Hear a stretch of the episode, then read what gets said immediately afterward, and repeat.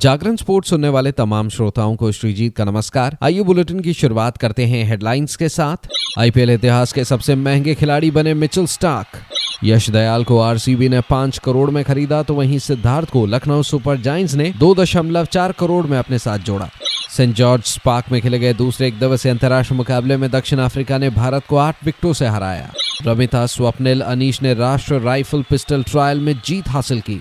अब खबरें विस्तार से। इंडियन प्रीमियर लीग के नए सीज़न के लिए कल खिलाड़ियों की नीलामी हुई। भारत से हज़ारों किलोमीटर दूर दुबई में हुई इस नीलामी में आईपीएल के इतिहास की सबसे बड़ी बोली लगी। नीलामी में सबसे ज़्यादा पैसा ऑस्ट्रेलिया के खिलाड़ियों पर बरसा है। इस वर्ष विश्व कप विजेता बनी ऑस्ट्रेलिया के कप्तान पैट कमिंस को नीलामी में बीस दशमलव पाँच शून्य करोड़ रूपए मिले हैं। ऑस्ट्रेलिया टीम के ही तेज गेंदबाज मिचल स्टाक को चौबीस दशमलव करोड़ रुपए मिले। इसके साथ ही मिचल स्टाक आईपीएल इतिहास के सबसे महँगे खिलाड़ी बन गए हैं। कोलकाता नाइट राइडर्स ने मिचल स्टाक को भारी भरकम कीमत पर खरीदा। सनराइजर्स हैदराबाद ने बीस दशमलव पाँच शून्य करोड़ में कमिंस को खरीदा है। विश्व कप फाइनल के player of the match Travis Head को सनराइजर्स हैदराबाद ने छह दशमलव आठ शून्य करोड़ में खरीदा। इस तरह ऑस्ट्रेलिया के तीन खिलाड़ियों ने इस नीलामी में पचास करोड़ रुपए से ज़्यादा कमा लिए हैं। वहीं न्यूजीलैंड के ऑलराउंडर डैरल मिचल पर दिल्ली ने एक करोड़ की बोली लगाई, लेकिन आखिर में चौदह करोड़ देकर चेन्नई ने डैरल मिचल को खरीद लिया। वहीं तेज गेंदबाज हर्षल पटेल को पंजाब ने ग्यारह दशमलव सात पाँच करोड़ देकर अपने साथ जोड़ा। दूसरी ओर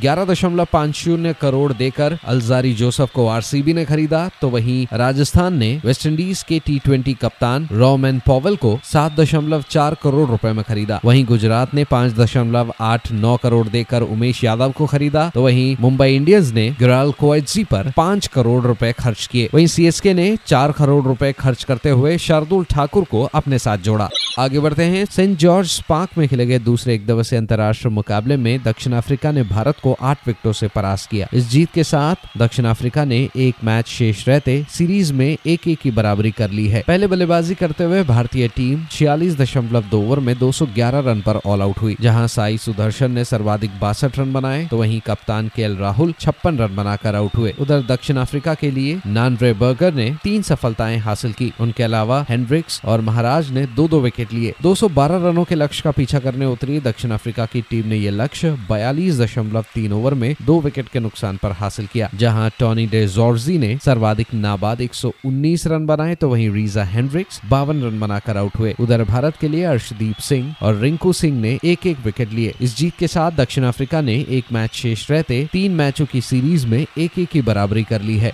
अब खबर बैडमिंटन की दुनिया से, जहाँ महाराष्ट्र और एयरपोर्ट अथॉरिटी ऑफ़ इंडिया ने आरजी बरुआ स्पोर्ट्स कॉम्प्लेक्स में पचहत्तरवीं inter state inter zonal badminton championship में अपने दमदार प्रदर्शन से महिला और पुरुष टीम का खिताब जीता। भारतीय बैडमिंटन संघ द्वारा आयोजित प्रतिष्ठित राष्ट्रीय चैंपियनशिप चार साल बाद असम में आयोजित की गई। एआई टीम पुरुष और महिला दोनों टीमों के फाइनल में दिखाई दी और कर्नाटक को तीन शून्य से हराकर पुरुष वर्ग में खिताब जीतने में सफल रही। इस बीच महिला स्पर्धा के फाइनल में श्रुति मुंडाड़ा, अलीशा नायक और सिमरन सिंघी और रितिका ठाकर की युगल जोड़ी के प्रभावशाली प्रदर्शन से महाराष्ट्र ने एआई पर तीन शून्य से दबदबा बनाया। आज से व्यक्तिगत स्पर्धाएँ शुरू होंगी, जिसमें बीडब्ल्यूएफ विश्व चैंपियनशिप के कांस्य पदक विजेता लक्ष्य सेन, अनुभवी समीर वर्मा, आकर्षी कश्यप और घरेलू पसंदीदा अश्मिता चालीहा जैसे स्टार शटलर शामिल होंगे।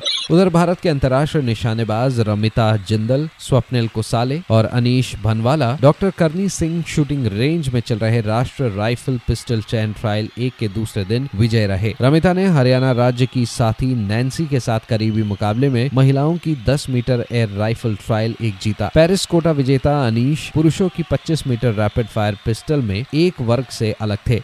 तो फ़िलहाल इस अपडेट में इतना ही। खबरों का सिलसिला जारी रहेगा जागरण डॉट कॉम पर। और हाँ खेल जगत से जुड़ी तमाम बड़ी जानकारियों के लिए बने रहिए सिर्फ़ और सिर्फ़ जागरण डॉट कॉम पर। नमस्कार।